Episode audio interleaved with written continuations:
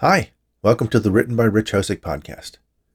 I hope since you're listening to this story that you love a mystery as much as I do. Ever since I saw my first episode of Columbo, I've been addicted to them. I've seen every iteration of Sherlock Holmes and read all the stories, read hundreds of mystery novels, and seek out and consume short stories in the genre. One of my favorites being Isaac Asimov's Black Widowers, in which it's the butler who knows who did it. This tale came from the title The Yellow Curtain I was challenged to come up with a story to match it. The color in the title reminds me of a Holmes and Watson type duo I've written some stories for called Black and White. The stories all have a color in their title, and many of the characters have colorful names as well. So the yellow curtain seemed like the perfect opportunity to test my blind detective skills once again. This time, it's murder. Enjoy. The Yellow Curtain. You can't possibly have solved the case already, Jeremy White said in utter disbelief. We just got here. It's obvious, Isaac Black replied, in that nonchalant manner that drove Jeremy crazy. How can you possibly know who killed this woman without knowing who she is, what she looks like, or how she died? Jeremy demanded, exasperated. You don't even know what color the drapes are, he added. Her name is Beverly Goldman, tall, brunette, green eyes. She was shot, and the curtains are yellow, Isaac replied without skipping a beat. How does he do that? Detective Brown asked, looking at the yellow drapes, then back to the dark glasses Isaac was wearing. I thought he was blind. Yes, he is, Jeremy confirmed. But that doesn't mean he can't be an arrogant show off. Go ahead, he said to Isaac. Let's hear your brilliant deductions. Hardly any brilliance is required. We were summoned to this crime scene with great urgency in the middle of the night, indicating this is a case of much concern to someone with great influence someone willing to bring in an outside consultant to expedite a matter of great sensitivity. When we arrived, we had to go through a checkpoint. The air outside smells of the East River. We climbed exactly ten wooden steps up to a wide porch to enter, and we're on the second floor of a building that has only two stories. Obviously, this is Gracie Mansion, the home of the mayor of New York, and the woman who was shot is the mayor's wife, Beverly Goldman, who, according to New York Magazine, decided to change the color of all the drapes to yellow to match the outside of the house.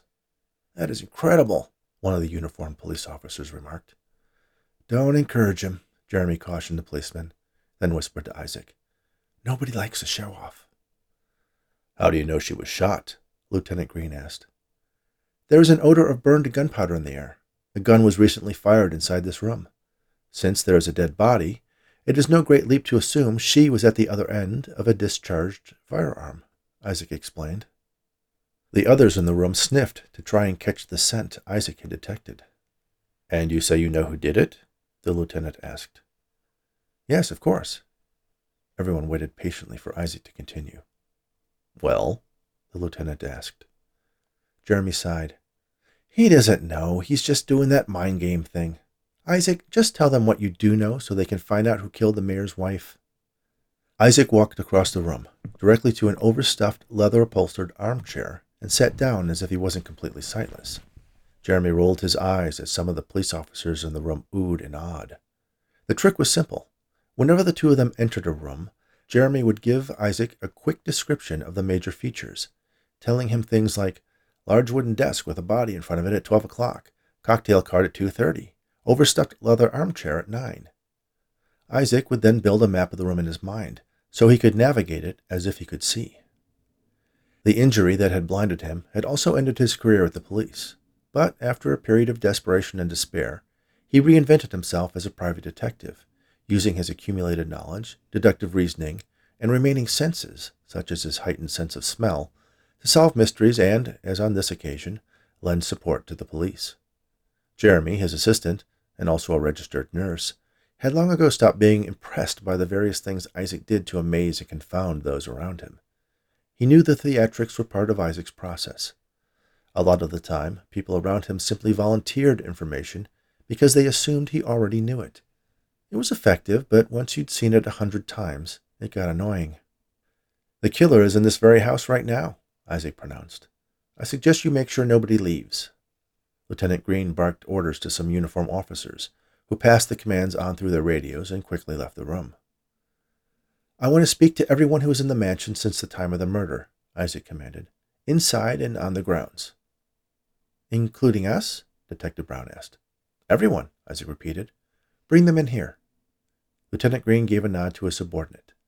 The detective signaled for the people already in the room to gather on one side, then left to retrieve the others.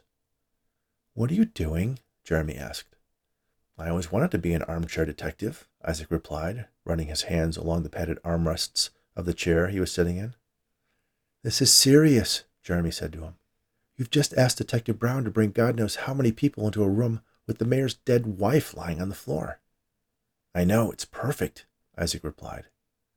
Within five minutes, a dozen more people crowded into the spacious study, various staff of the mayor's residence, along with the security personnel and the entourage that had accompanied Isaac and Jeremy. They were all obviously aware of what had happened, but some of them still gasped in surprise when they saw the lifeless form of Beverly Goldman lying on the floor, a hole in the middle of her chest, and blood soaking her blouse and the rug underneath her. Some began quietly weeping, and there were more than a couple exclamations of, What the hell? Once Detective Brown returned, Isaac crossed his legs and raised his hands in front of him, touching his fingertips together in a contemplative manner. Everyone turned their attention to him. Someone whispered the question on many of their minds Is he blind? Yes, these dark glasses are not just a fashion statement, Isaac said. I may not be able to see you, but I have other powers that will let me divine the identity of the killer. I thought you said you already knew who it was, Detective Brown challenged. Isaac smiled. All in good time, Detective. What I need to know from each and every person in this room is their name and what they had for breakfast, lunch, and dinner yesterday and any snacks. What is this, some kind of joke? One of the policemen asked. I assure you, if I was joking, you would be laughing right now, Isaac said. We'll start with the woman standing there, he said, pointing unerringly at one of the housekeepers. Jeremy rolled his eyes. Show off, he said under his breath. My name is Maria Juarez. I, the woman began, her voice cracking nervously. I, I had toast and coffee for breakfast, a meatloaf sandwich for lunch, and she struggled to remember her last meal. Salmon. I had salmon with asparagus and roasted potatoes, and a brownie. I had a brownie for a snack. Isaac nodded. Thank you, Maria. He turned his sightless gaze to the gardener standing next to her. And you? Jack Huff. Um, I skipped breakfast and had a couple burritos for lunch and a cheeseburger with loaded fries at Henry's on First. Couple power bars for snacks. Okay, Jack. Next. Isaac went through each person in the room, listening intently as they recited everything they had eaten the previous day. Some of them could barely get the words out, struggling to speak in the presence of the body that was starting to stink.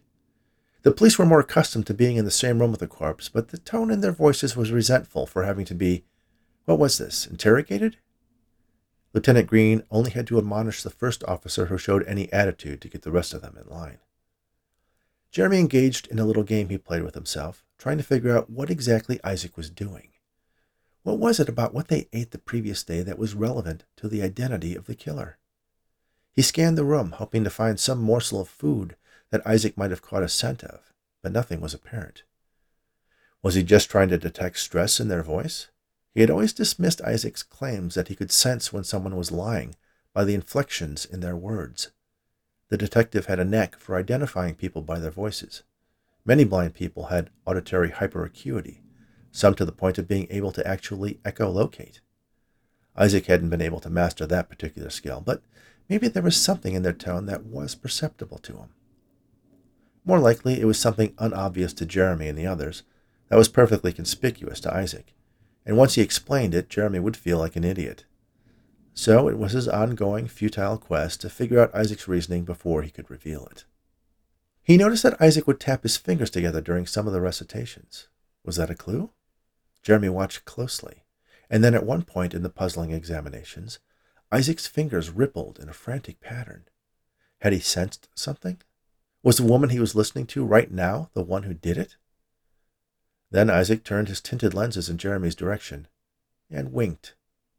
The cheeky Bastard, Jeremy thought. Once the last person had completed reciting their dietary diary for the previous day, Isaac placed his hands on the armrests and pushed himself up to a standing position. Detective Brown, please close the door. The detective, who was standing next to the entrance of the study, grabbed the edge of the door and swung it shut.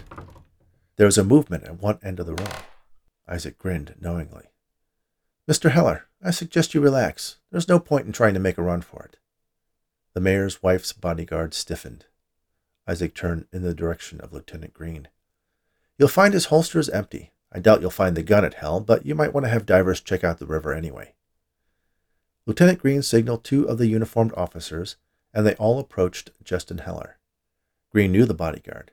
They had served together at the Midtown South Precinct years ago. Hands on your head, Justin, the lieutenant ordered. Heller shook his head as he complied. I didn't mean for it to happen, he confessed. It was an accident. Green undid the buttons and lifted Heller's jacket fronts to look underneath.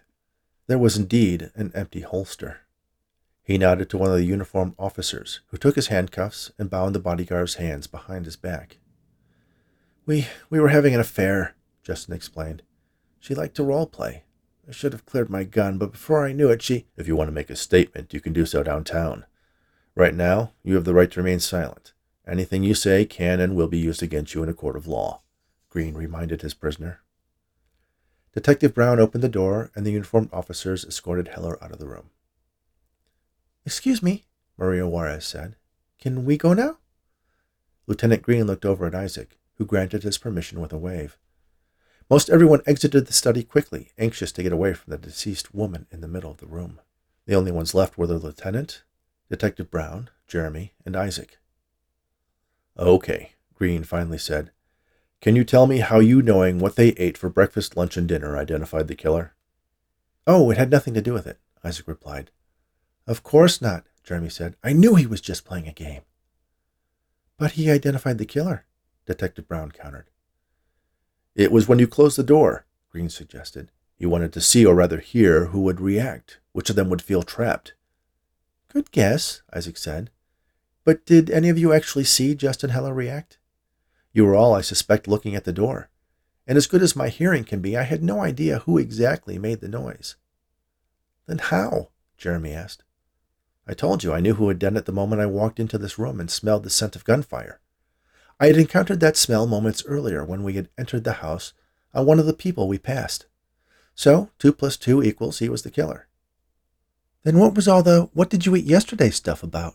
Detective Brown asked. Well, I knew that the person who shot Beverly Goldman was someone in the house, but I had no idea what his actual identity was. Fortunately, I managed to bump into him on the way in, and he offered an apology when he saw that I was blind. You heard his voice, Jeremy said, finally putting it all together. And you needed to hear everyone talk to identify him, Green added. Isaac smiled. That Cheshire grin Jeremy found so irritating. Jeremy will send you an invoice. I'm sure the chief won't have any hesitation authorizing it, Lieutenant Green said. Thanks for your help, Mr. Black. Again. You're welcome as always, Isaac replied. Jeremy took Isaac's elbow and led him out of the room, passing the staff from the coroner's office on their way to collect the body. You know, Jeremy said, I was the one who read that New Yorker article about the mayor's wife to you. I don't remember anything about her changing the color of the drapes. Yeah, that was a total guess, Isaac said. Pretty cool that I got it right, though. I'll bet everyone was impressed. Jeremy sighed as they walked out of the mansion toward the waiting car. Nobody likes a show off, Isaac, he reminded his friend. Nobody. Thank you for listening to The Yellow Curtain on the Written by Rich Hosek podcast. I hope you've enjoyed this story, and if you haven't done so already, please subscribe on your favorite podcast app, give me a like or five stars, and share my weekly audio tales with a friend. You can find out more about me at richhosek.com. Follow me on Twitter at richhosek, on Facebook at Written by Rich Hosek, and don't forget to check out my books on Amazon and follow me there to make sure you get notified of my new releases. And if you're looking for other original story podcasts, check out As Read by Me at, not surprisingly, asreadbyme.com. They have an eclectic mix of fiction, poetry, and essays that are sure to keep you entertained, all read by the authors. Stay tuned next week for Interrogation in Room 3, a little horror story with a big bite. Thanks again, and all the very best.